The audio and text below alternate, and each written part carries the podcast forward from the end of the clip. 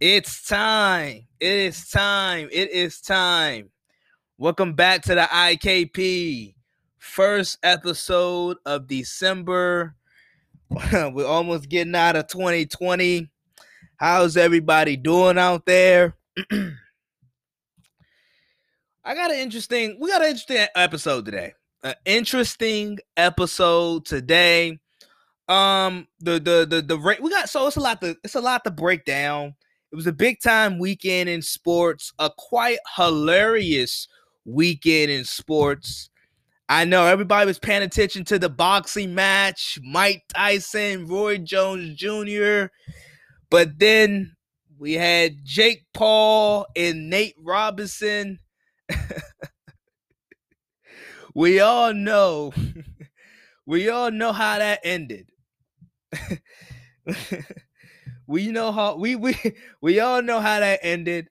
Um, I must say, it, it, you know, if you were looking forward to a boxing match, that that's probably not what you got. That's probably not what you saw. But if you were looking for pure entertainment and just just you want to you you want to just see a mockery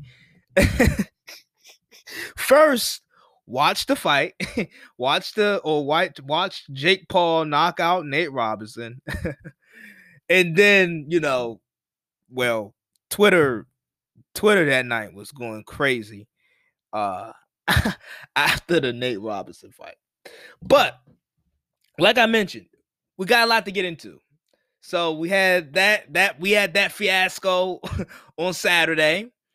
Um, Mike Tyson and Roy Jones, that was that was pretty good too. Uh, that was pretty entertaining, you know, for those purposes. Uh, and then now, you know, today it's Wednesday. Today, we finally get to see the Steelers and the Ravens play. We finally get the Steelers and the Ravens to play. Um, we've been waiting almost a week almost a week for this game. This game was supposed to be played on Thursday, Thanksgiving Day, Thursday night, Thanksgiving night originally. Due to COVID, um, it got pushed back to Sunday, and then and they didn't play on Sunday due to COVID. Then it got pushed back to Tuesday. Didn't play on Tuesday due to COVID. Now it's Wednesday, and we are here. But um, I'm not gonna even talk about. I'm not gonna start with that. I'm not even gonna rest- I'm not even gonna start with that. Um so let's start from the let's start with the NBA Christmas Day schedule. And I have been a I, I've been on this topic um for a while now. But I have been a long avid supporter of the NBA starting its regular season in on Christmas Day. You give the consumers the coming out party to your season. It's the grand opening to the NBA season. And usually on normal years, so like, you know, exclude this COVID year because COVID has been, COVID 19 in 2020 has been crazy. But exclude this COVID year. On a regular year, the NBA usually starts its regular season around mid October to late October. It starts mid to late October. That's when the regular season usually starts for the NBA. And I have long questioned that. I have long questioned that. And by the way, these Christmas Day games are great. I like them. They're, they're, they're, they're it's a great slate of games. That's not my problem. But I, I looking at because look, think about like this. I'm a I, I, I'm a sports podcaster. I like sports. I like the NBA. I watch the NBA from start to finish. I I start watching it in October and it usually ends in June. I usually end it with the NBA finals. And this is what I do. But a casual fan, a casual NBA fan they usually don't they usually don't start watching the NBA until Christmas Day. You know why? Because the casual fan of the NBA They're watching NFL football. They're watching college football. They're finishing up MLB, the MLB postseason in October. That's what that's what the casual fans are doing in October and November. They're watching NFL football. NFL is king. NFL reign. The NFL reigns supreme. So they're gonna get their they're gonna get their ratings. College football, they're gonna get their ratings. And then in October, you all know MLB postseason, World Series, all that good stuff. That's what people are watching. That's what that's what most sports fans are watching. But myself, and you know, I I I I, like the NBA. I love the NBA, and I watch it from start to finish. Plus, like I said, it's what I do. I watch from start to finish. But I really truly think the NBA once they get once we get this COVID thing in hand, once we get this COVID thing in check, COVID 19, we should the NBA should seriously legit like seriously. The NBA season should start on December 25th. And I li- and I literally, I literally wrote a paper. I wrote my final paper actually on this exact topic. Well, not exactly, but it was very close. And it's about the NBA ratings. And NBA ratings have been down last few years. Now, there's several reasons why NBA ratings are down. There's seven an- there's several answers. Um and I'm not gonna. I, I that would it, it would probably take me a whole podcast to eat like to just lay out everything, and I don't want to do that. But one of the main, I think one of the main issues as to why NBA ratings are down the last couple years, the last few years, it's because it's the simple fact nobody's watching in October, November people don't start watching until December and January and February because by that time, uh, you know, NFL seasons, you know, NFL playoffs is still going on, but the the Super Bowl is in February. The Super Bowl is over, so people start to they they start to shift their focus more towards the NBA, and usually the NBA on Christmas Day they give us five great slate. They gave us they give us five great slate of games. They give us five great slate of games. And that's usually what the NBA gives us. And that's that's usually their coming out party for a lot of their viewers. Not for myself, because I, I you know, like once again, I, I watch in October. I watch when it starts. But usually that is the grand, that is the grand opening. That is the premiere of most fans. They watch these five games on Christmas Day. Simple as that. They do. They do. And I, I and for the for the love of me. And I know if you would and I understand the ramifications of if the NBA starts the season in December, I understand the ramifications. Because if they started later, obviously it wouldn't end in June. But that goes to my point as well. This goes to another point of mine that I make. The NBA needs to promote more urgency. A 82 regular season game, I think is too long. If if, if ratings are such a problem, you know I you you have to you have to promote a sense of urgency. This is another reason why the NFL is king. They have a sense of urgency. All 16 games matter. All of those division games matter. The NBA, we don't even talk about NBA divisions.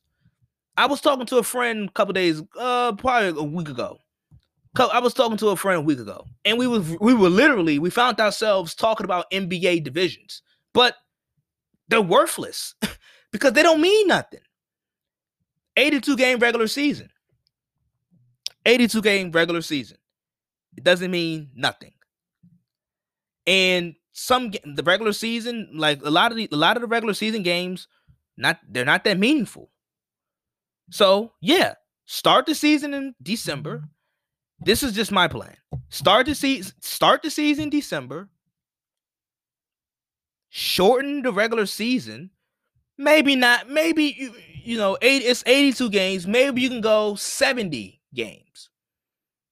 70 games, 68 games You know, you finish up around you finish up the regular season around April, well, maybe maybe April, May, and then you have your playoffs. And now the playoffs would go further into the summer, but sometimes more is less. Yes, it'd be hard to attract viewers in in late June going into July, but sometimes more is less. Sometimes more is less. So I think, and, and that's a whole bunch of that. It's just in like from that from June to July and so forth. There's a bunch of open real estate. The NFL is not happening. College football is not happening. Baseball is in the dog days of their season. It's not a, it's not a lot of it's not a lot of sports occupying June and July. That's the NBA. That's what the NBA should take full advantage of. And just, you know, if you don't and if you don't know the the games, the NBA Christmas Day schedule, you got the Pelicans at Miami at 12 uh, um at 12 noon. You have the Warriors at the Bucks 2:30. That's the 2:30 game. Then at the five with the five o'clock game, you have the Nets at the Celtics. That should be really good. Then the primetime game, eight o'clock, the Mavericks versus the Lakers. That should be pretty good. And then the la- the late game, the last game, the Clippers at the Nuggets. So we it's a great slate of games. You get a little bit of everything. You get the young stars with Zion and Luka. You get the, you know, of course, LeBron. You get KD, you get Steph, you get the Celtics. Of course, everybody loves them. You know, the Celtics, you know. Bucks, Giannis. You get you get a little you get a little bit of everything. The younger team, the young dominant teams like the Bucks and the Nuggets and the Heat. You get a little bit of everything. And this this should be the grand opening for the NBA season every year. This is this should be the way how the NBA starts its season every single year. This is the way. This is the way. Because look at the look at prime look at the prime time games. Because the two the two games that's going to get the most attention. I mean, all of these games I'm going to watch, and all of these games I like. I like all these games. I, I, I like all these games. But the the two games that's going to get the most attention is the Nets at the Celtics, five o'clock, and then the prime time game that's gonna get that's gonna attract the most viewers and the and the most ratings, that's gonna pull the most numbers. The Mavericks and the Lakers. You get Luka and LeBron. LeBron has been the face of the league for the last 15 to 17 years, and Luka is the new is the new sheriff in town. Averaged 39 and 10 last year. I I I I, told you guys I already predicted. I think Luka Doncic is going to win MVP this year. So you got the you got the King, King James versus Luka Doncic, and I like it. One of the future faces of the league. This is how the NBA should start their season every single year. Because you give us, because the NBA, they do a hell of a job the NBA does a hell of a job at giving us five marquee matchups, or at least five interesting matchups. And then you got Kyrie going back to Boston with KD. That should be really interesting. But those two games are going to pull the most ratings. The Lakers game is going to pull the most ratings. But this is how the NBA should start their season every single year. This should be their grand opening. This should be their premiere. This should be their premiere. And and I literally just wrote a paper on it for my final. It's pretty good, by the way. It's pretty good. But let's shift gears to the Kansas City Chiefs. And speaking of basketball, do you know what team reminds me of the Kansas City Chiefs? in basketball, or or at least they used to. They were so dominant. We kind of some of us kind of hate them. Some of us kind of love them. They got a huge fan base. I'm gonna tell you. I'm gonna tell you what team reminds me of the Kansas City. What what what? I'm gonna tell you what basketball team the Kansas City Chiefs remind me of? You probably already heard it, but I'm gonna tell you. Hey y'all, what do, I mean, okay, you want some new sportswear? You want some new sports apparel? You want to rep your favorite team? What are you waiting for? Go over to the 47 brand. They have up to a 30% sale right now. Up to a 30% sale right now at the 47 brand. They have your favorite teams. It don't matter what sport, what league. It can be college football, it can be NBA, NFL, MLB, um, NHL. It does not matter. The 47 brand has it. Go over there, rep your favorite team. Don't miss out on that sale. The 47 brand. So, watching, you know, watching that Kansas City Chiefs game versus the Buccaneers on Sunday that was uh, that was the biggest game of the weekend. That was the that was the biggest game of the weekend. We had Mahomes and Brady. We had the build up, you know, so forth, so forth. And it was it was pretty good. It was a pretty good game. At first, it looked like it was about to get out of hand. Uh the Chiefs had went up 17 nothing. Tyreek Hill had um I don't know the best first quarter I've ever seen a wide receiver have. um, he had 200 yards in the fr- in the first quarter with two touchdowns. Um, he was in, in, in you know Tampa Bay. I don't know what they were thinking with not having no with not giving Carlton Davis no safety help, but Tyreek Hill. I mean, just annihilated the Buccaneers secondary in the first quarter. Um, and then if it wasn't for a fumble in the red zone um by Kansas City, that game could have been easily 24-0 or 20-0. Now, it was much closer than that. Um the final score was 27 to 24, I think. And um you know, everybody I'm not going to talk about Kansas City, you know, letting Tampa hang around cuz I'm, I'm to talk about Tampa a little bit later.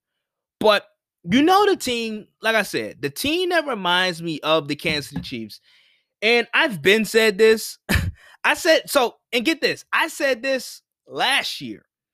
I said this last year throughout the playoffs.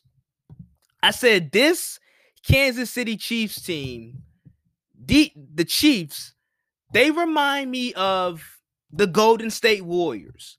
And I know they're tough to guard. I'm not talking about that aspect because yes, the, the Kansas City and their weapons are very tough to defend, and so was Golden State with Kevin Durant.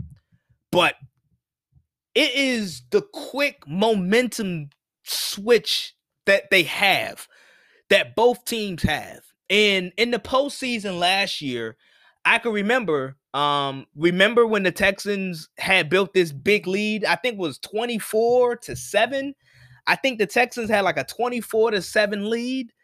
And I, I, the, the Chiefs scored like the next 40 points. It was insane. It was insane. And that was that. And with you know the Warriors with Kevin Durant, that was what they were doing. They were they were scoring in bunches like it was nothing. They could be down 10 points. The next thing you look up, they're up by 25. That's what Kansas City is. And right now, I mean, it was just so exciting to watch. I mean, watching Mahomes, watching this offense, watching these weapons, Tyreek Hill, Travis Kelce, who I think is the best tight end in, football.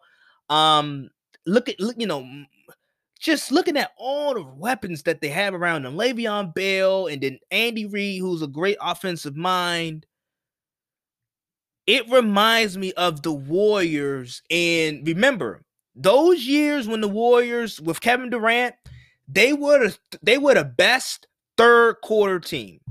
The Warriors were the best third quarter team because coming out of halftime, they'll hit you with the Golden State Avalanche.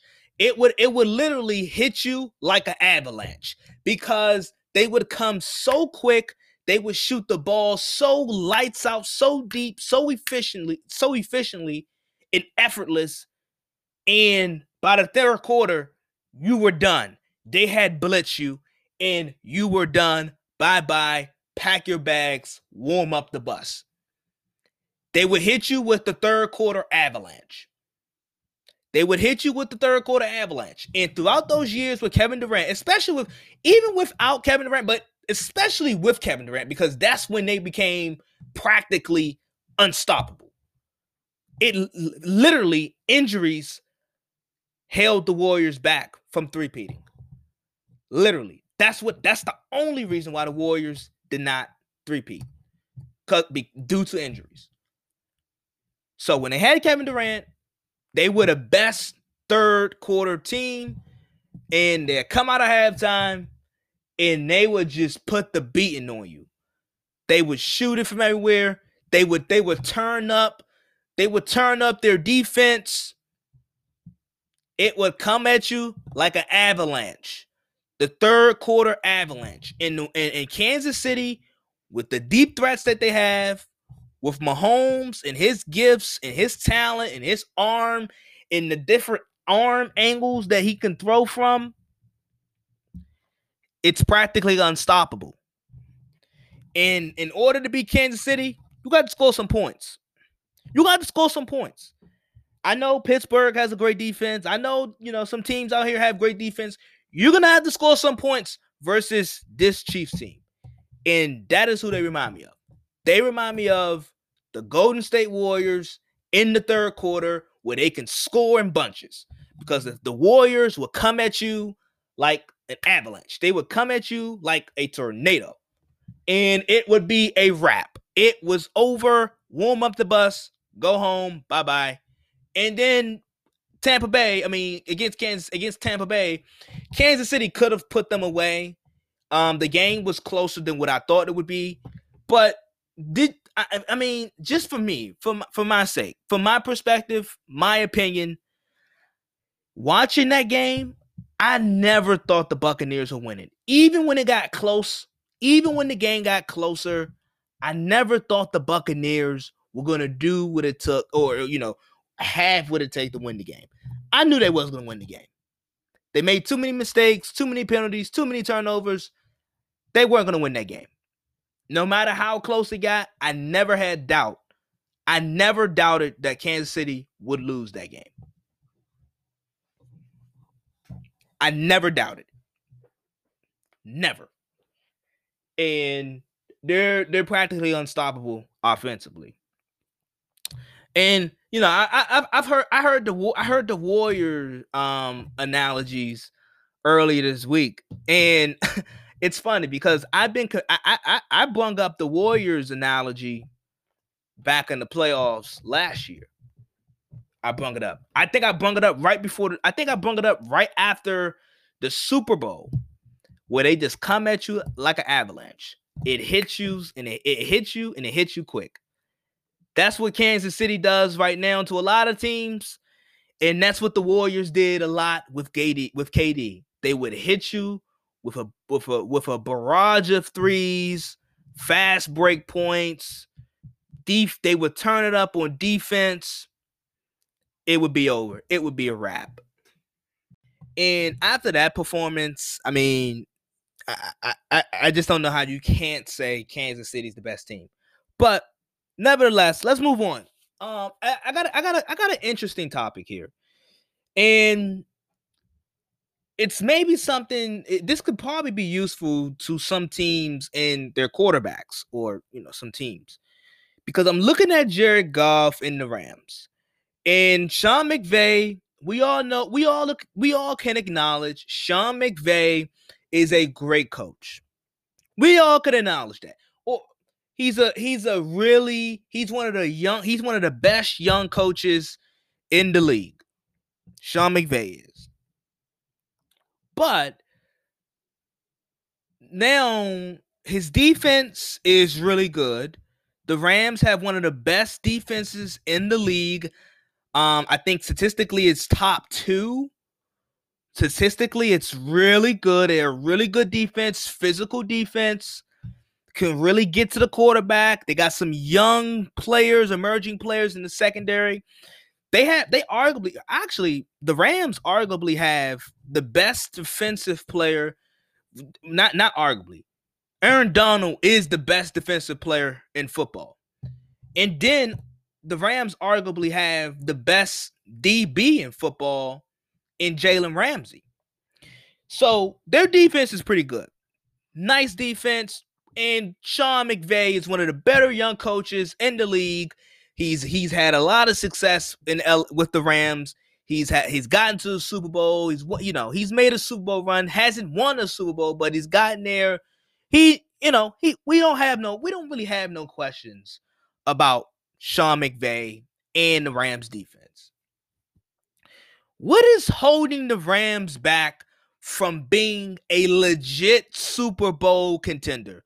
Because I was having this discussion with a friend of mine, and I was and I was like, if if if Jared Goff, if Jared Goff can put together a similar run like Joe Flacco did, what year was that? 2013? Was that 2013 when Joe Flacco put together that great playoff run? He had beat, I think he beat uh, Peyton Manning in the Broncos at Mile High. He beat uh, Brady in, in the Patriots at at Foxborough. And then he won the Super Bowl ultimately. If if Jared Goff is able and he don't have to be heroic. Jared Goff don't have to be the he don't have to be the savior. But if Jared Goff can put together in the playoffs, if he can put together some strong outings where he doesn't turn the football over, he doesn't lose the game for the Rams. The Rams could the Rams could legit make a Super Bowl run. They can make another Super Bowl run. But this past weekend, the Rams lost to the 49ers. And this is the Rams' fourth. I mean, Kyle Shanahan. First of all, both of these young coach, both of these young coaches are pretty good. Sean McVay, Kyle Shanahan, great offensive minds. But for some reason, for some reason, Kyle Shanahan, I don't know what it is, but he just he, he has the he has the head up on on Sean McVay at least in head-to-head matches. He, he, I mean, this is this this is four straight wins for Kyle Shanahan versus Sean McVay. This is this is four straight wins. And this is without Jimmy Garoppolo. This was this this is without I mean remember remember the, the Rams the, the 49ers beat the Rams twice this year. This was in in this past Sunday the Ram, the, the 49ers, they they had Deebo Samuel, they had Richard Sherman, they got some guys back, they had Mostert, but the first game versus the Rams, they didn't have none of these guys. they didn't have none of these guys. But Sean, but but the reason why the Rams lost the game, Jared Goff and his play. Jared Goff and his play. Jared Goff and his play. And I and I was I'm serious. I was having a conversation. I was like, maybe, just maybe, if Jared Goff is able to go throughout the playoffs, because the Rams, they, they, they're still competing in the division. They're, still competing for the division crown, but the Seahawks have the easiest remaining schedule. The Seahawks will probably win out from now on. So the Rams will probably finish second in their division, maybe even third, depending on what they do versus Arizona. They have a big game versus Arizona this week, so that'll be that'll be the show all tell all. But the if I, I but I'm saying if the Rams can get to the playoffs, or you know we're assuming that they do. If Jared Goff can can Jared Goff put together a stretch similar to Joe Flacco's, where he led his team to the Super Bowl not saying win it, but but this with the way how the, Sean McVay is a great coach. The way how he coaches, the way how this defense is playing, this defense is a Super Bowl caliber defense. You have some nice you have some nice receivers, tight ends. You got Gerald Everett, Tyler Higbee, Cooper Kupp, Robert Woods got it's not like it's not like Jared Goff is playing with crap. He he has some nice pieces around him, and you have an offensive minded coach in Sean McVay, who, who, who, I mean, he's a great coach. He, he's a great play caller. He's a great play designer. Jared Goff, if he's able to, if mm-hmm. it, like, can he play three games? Can he play three games where he does not cost the Rams the game? Can he do that? And now my my ultimate point is this.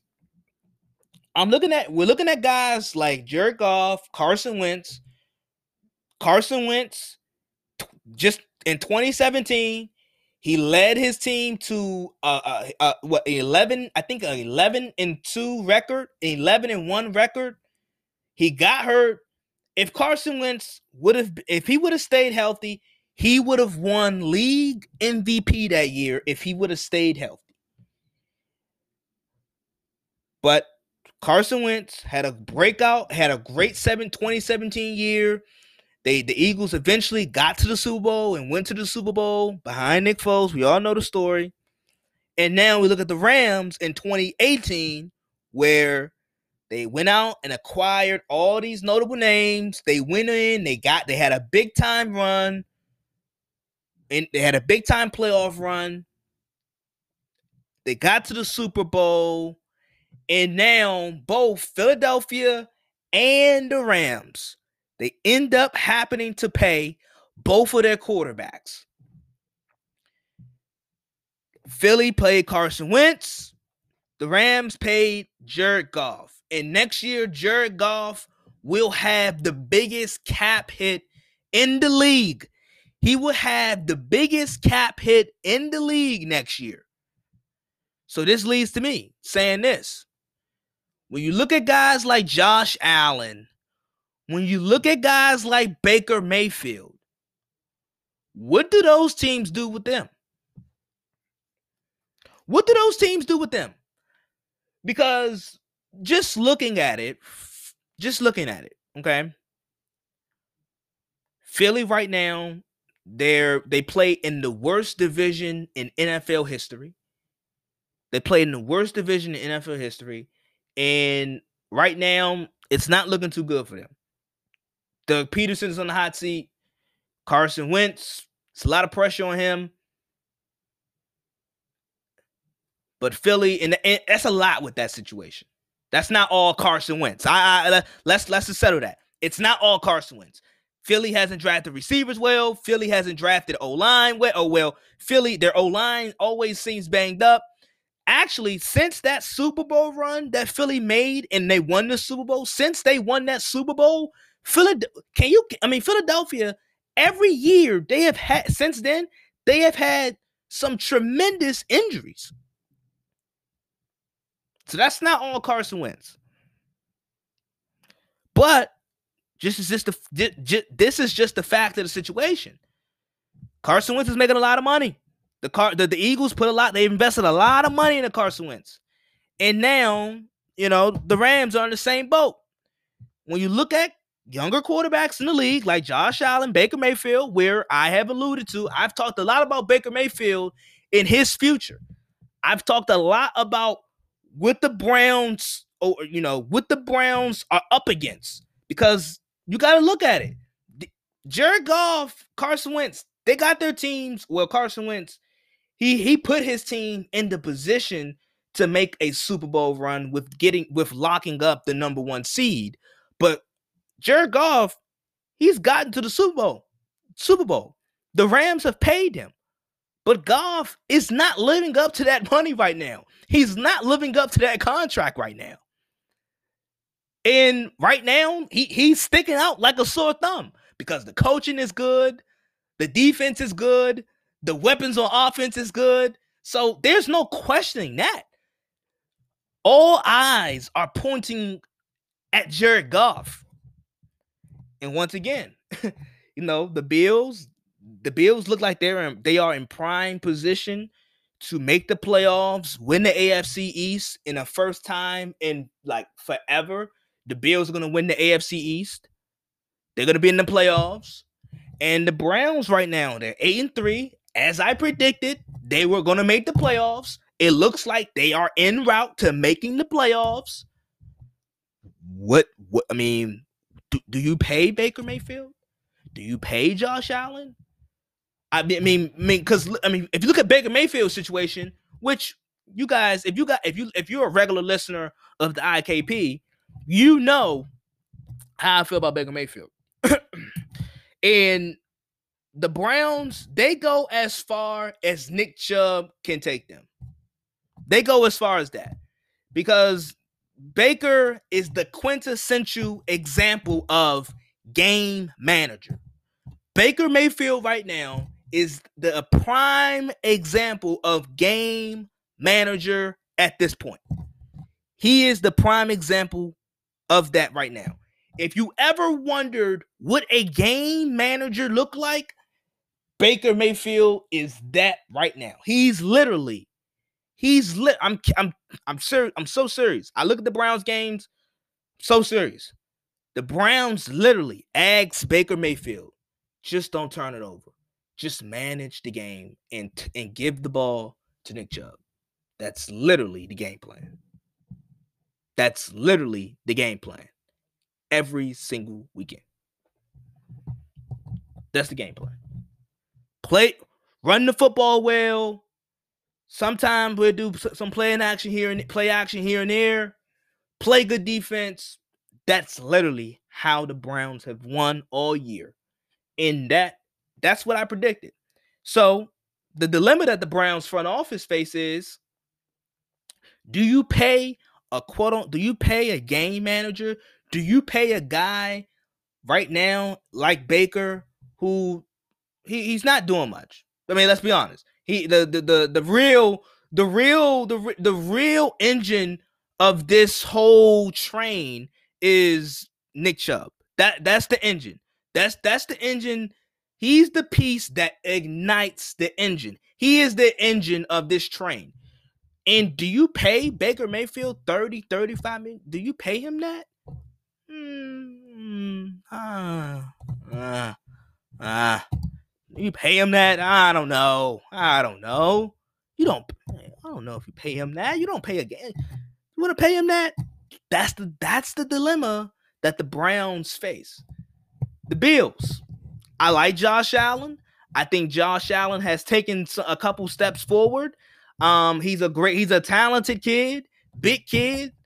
I mean nothing by that, but six five, big arm,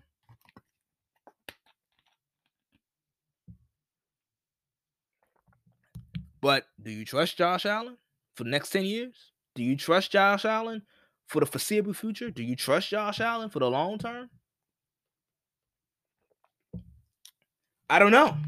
I, I, that that that is why the GMs get paid the big bucks. And that is the dilemma that the Bills and the Browns and some other teams out there, that is the dilemma that they face because both of their quarterbacks are going to make the playoffs this year.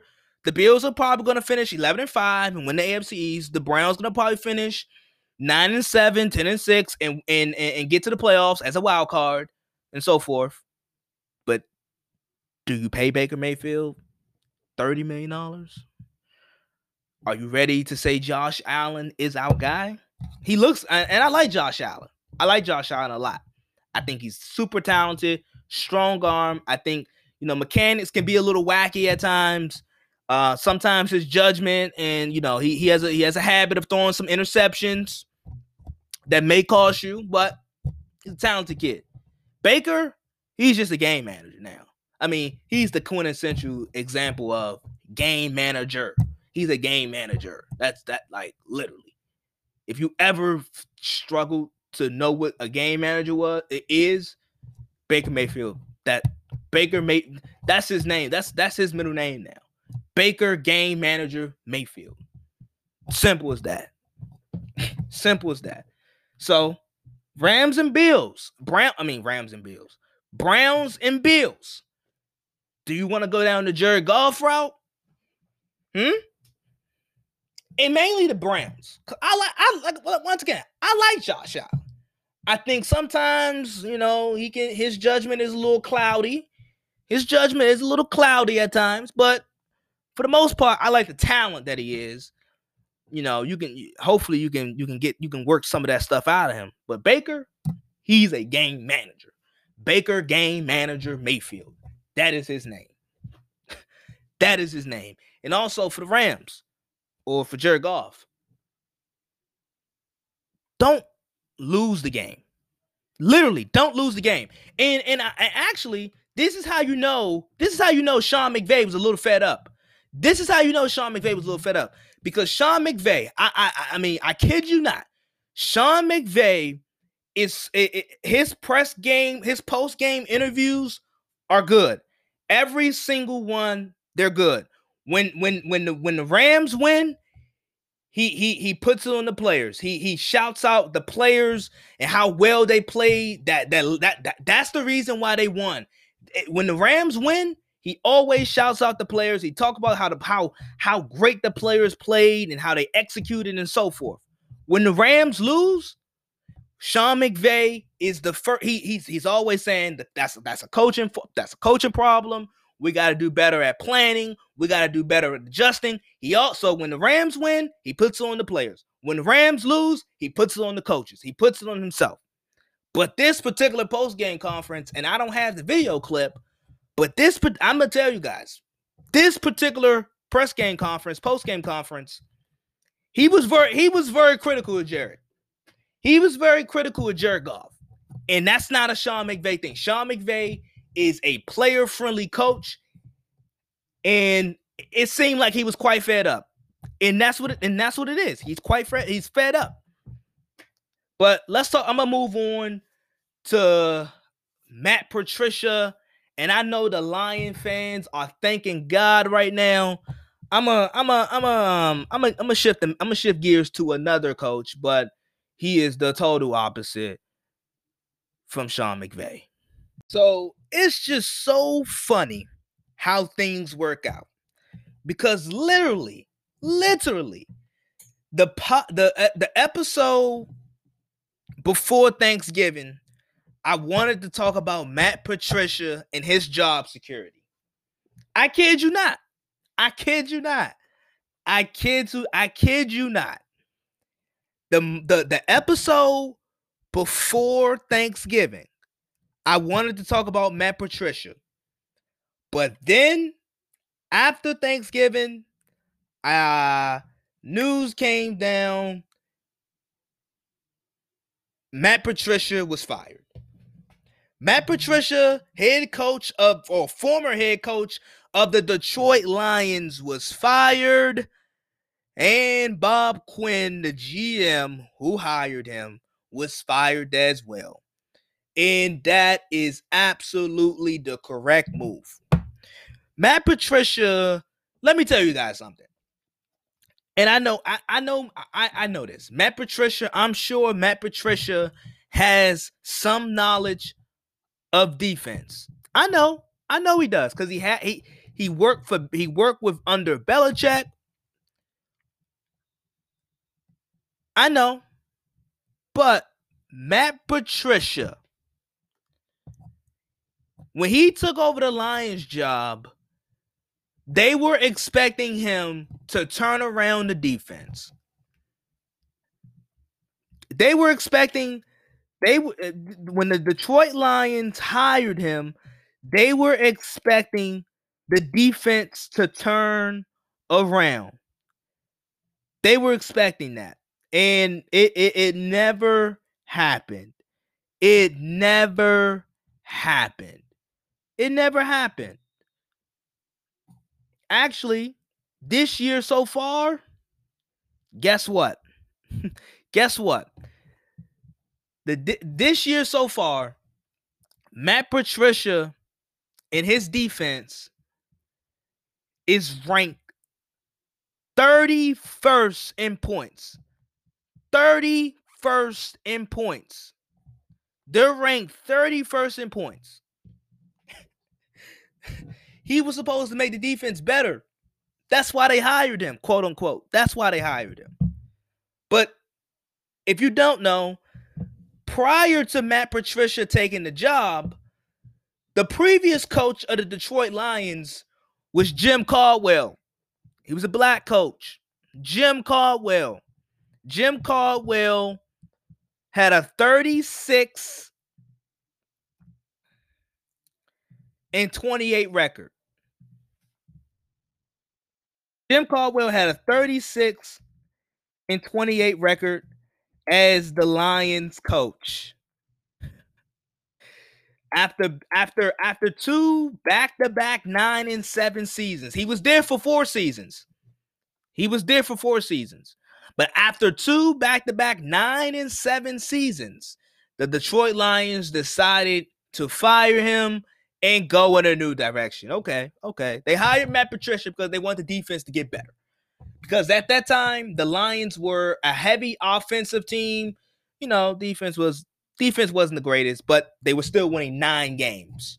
They were winning nine games under Jim Caldwell. Jim Caldwell was winning 56% of his games as the Lions coach. He also he also made two playoff appearances and had and had an 11 and 5 season.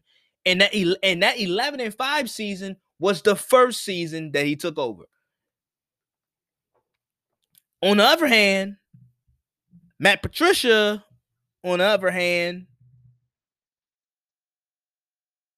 he went 13 and 29. 13, 29 and 1 as the Detroit Lions coach. He went 13, 29 and 1. He had one tie. That's a 31 win percentage, zero playoff appearances. It's about damn time he got fired. it's about damn time he got fired. He was there for three years only. Yeah, okay. And, and, and by and by no means, and by no means do I do I I don't like people not ha- not being able to provide for their families and so forth. But I'm sure Matt Patricia is going to be okay. But I'm not. I, I'm and by by any means. I am not rooting for anybody losing their job, but this is the standard procedure. As as a as an NFL coach, if you're not winning games, you have to go. Simple as that. You have to go. And and and, and this is just so I, I know Lions fans all over Detroit are rejoicing because finally they got saved from the pits of hell due to Matt Patricia. Matt Patricia got fired. They, they I mean, they they got saved from the pits of hell. I mean, Matt Patricia was it, it was about time they fired him. He was brought in to make the defense better, and he failed to do so. He failed to do so. You want to hear something interesting?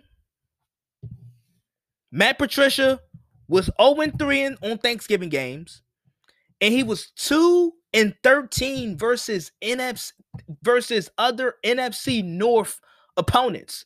So you're not winning division games. it's bad enough that the Lions are on Thanksgiving, but it's a it's a tradition, so forth. The line you're you're not winning on Thanksgiving, and overall, you're just not winning games at all. And get this, Jim Caldwell, he was three and one on Thanksgiving. Jim Caldwell was winning on Thanksgiving. So all of the things that Jim Caldwell was doing, Matt Patricia wasn't doing. Matt Patricia took over, he took over a 9 and 17. And he finished off after his first season 6 and 10. Also, you want to hear something else interesting? You want to hear something else interesting too? Matt Patricia's best year. No, hold up. Um, um, let me let me let me let me rephrase this. Stick with me, guys. Stick with me. Stick with me. Please stick with me.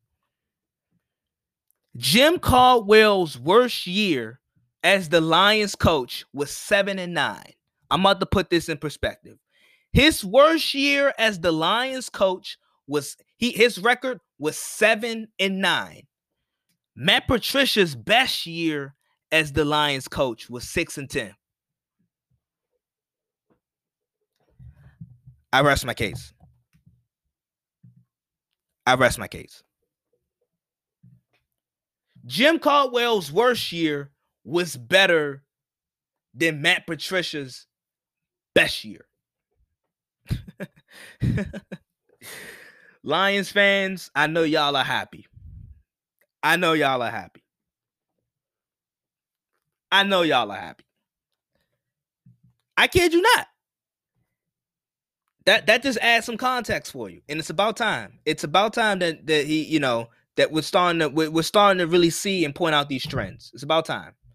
And it's I, I, this is no ill will towards Matt Patricia. This is not an attack on Matt Patricia. It's just eh, or, or, or it's not an attack on him personally, but it's it is an attack on his coaching so far. His coaching career so far has been terrible. It's been terrible. And it granted the firing. Sorry, but it granted the firing. But Matt Patricia's bet. Jim, I, I'm, I'm, I'm gonna tell you guys again. Jim Caldwell's best year, his I mean his worst year, Jim Caldwell's worst year was better than Matt Patricia's best year. Jim Caldwell went seven and nine in his worst year. That was the worst record he had as the Lions coach. Matt Patricia, his best record he's had was six and ten. That's pretty insane. That's pretty insane. And it's not, and it's not just like win-loss record. I know it, you know, I'm throwing out all these records, and you know, it, it's not just that, but it's two things for me. It's really two. It's it, it's two things for me, really, with this Matt Patricia thing. First, you are supposed to be Matt Patricia was supposed to be a defensive guru. He was supposed to fix up the defense. Instead, what is what has he done? You know what he's done? He's pissed off Quandre Diggs, traded Quandre Diggs away. He's pissed off Darius Slay. They got Darius Slay away. Um, they and, and, and, and Lord behold, they went out and overpaid for Trey Flowers.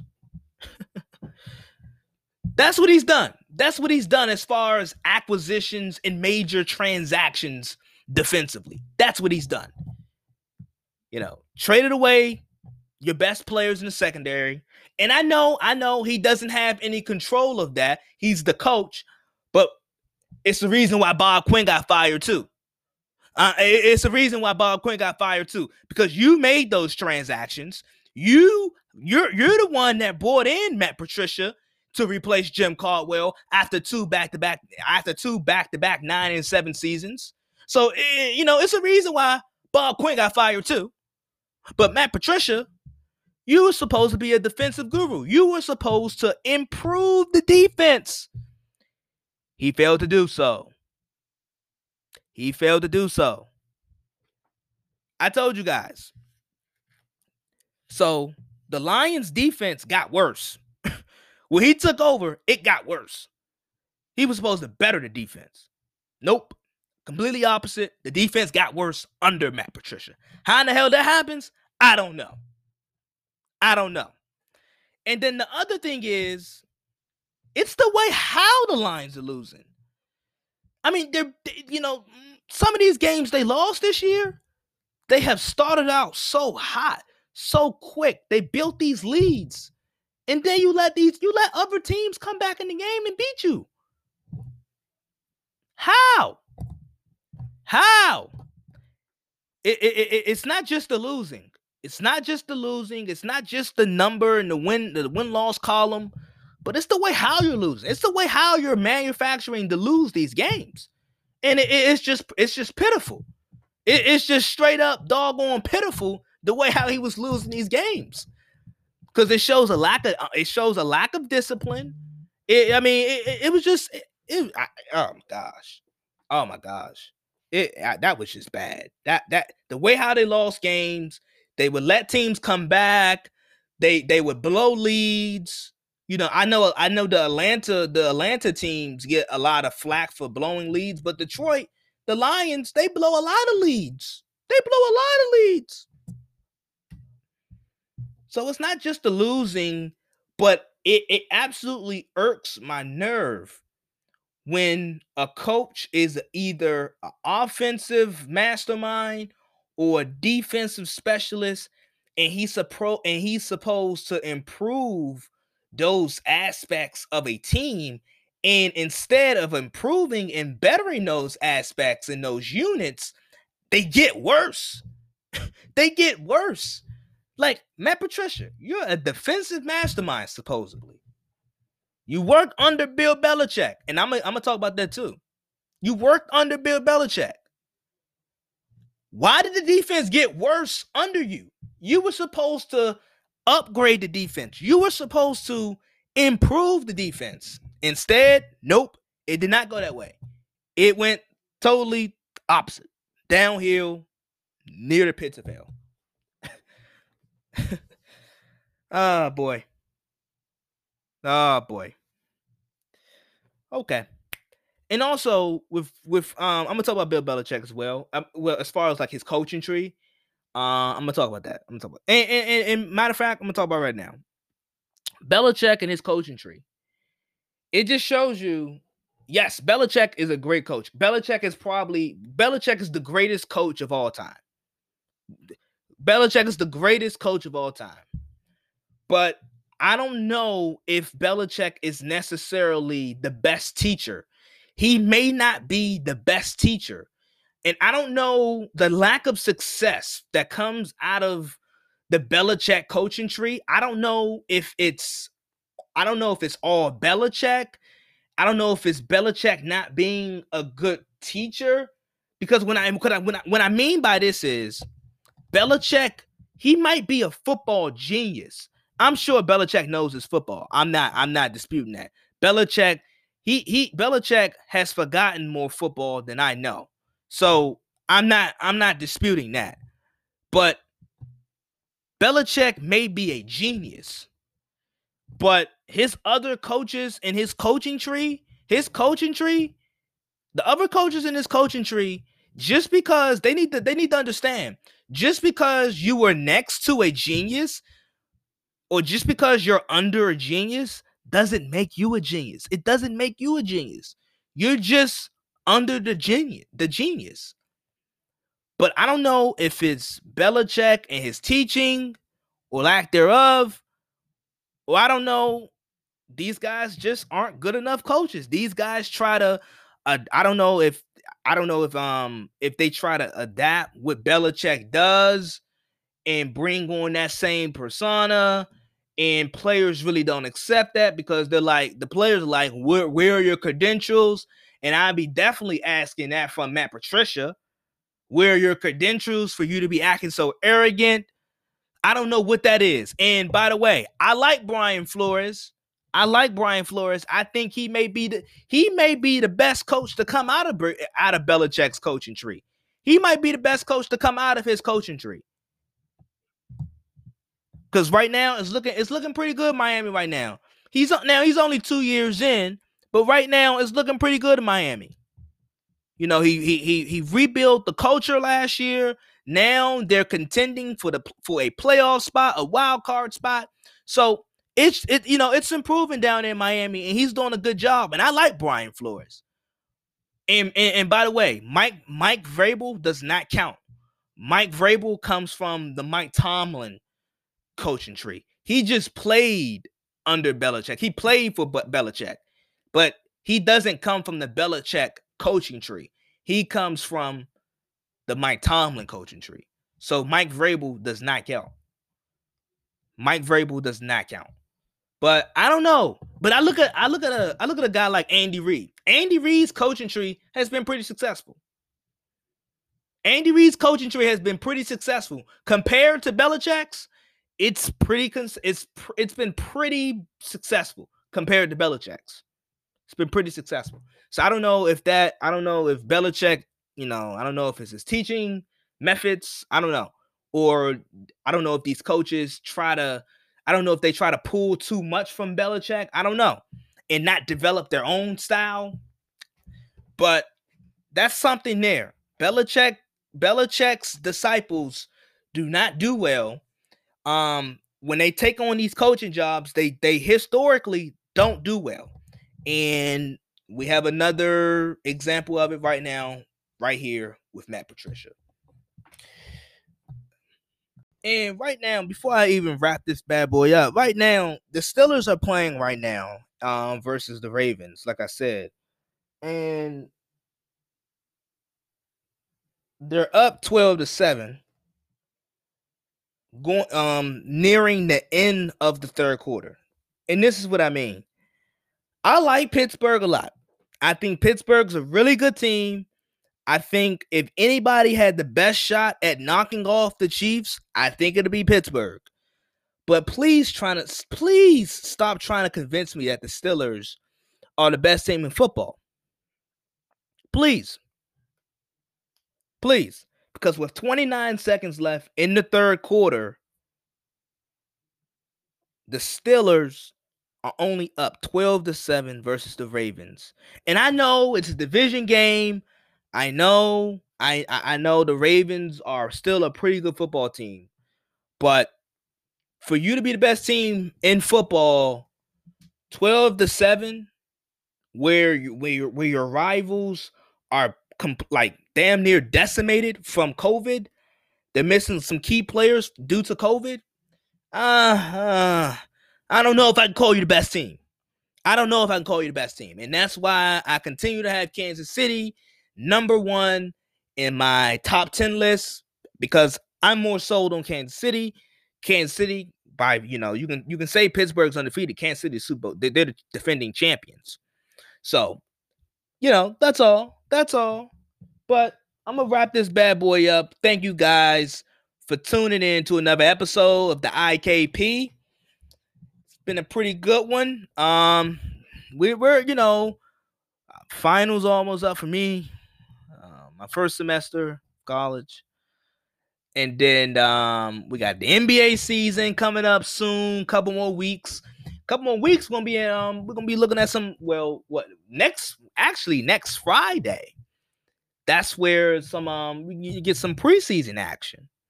So we got some preseason action for the NBA that's coming up. Uh NBA, the season, the regular season is about to start. So we got we got we got quite a lot to look forward to. Um, I can't wait, but um, please stop trying to sell me on Pittsburgh being the best team in the league. They're really good, and I in in, um, in in my opinion, I think they're the second best team in the league. They're not better than Kansas City. And, you know, going into the fourth quarter, they're only up 12 to 7 versus a Baltimore team that's that's kind of decimated from COVID. Come on. I know, I know, I know, I know. Y'all gonna y'all gonna hate on it, but that's just the pure fact of it.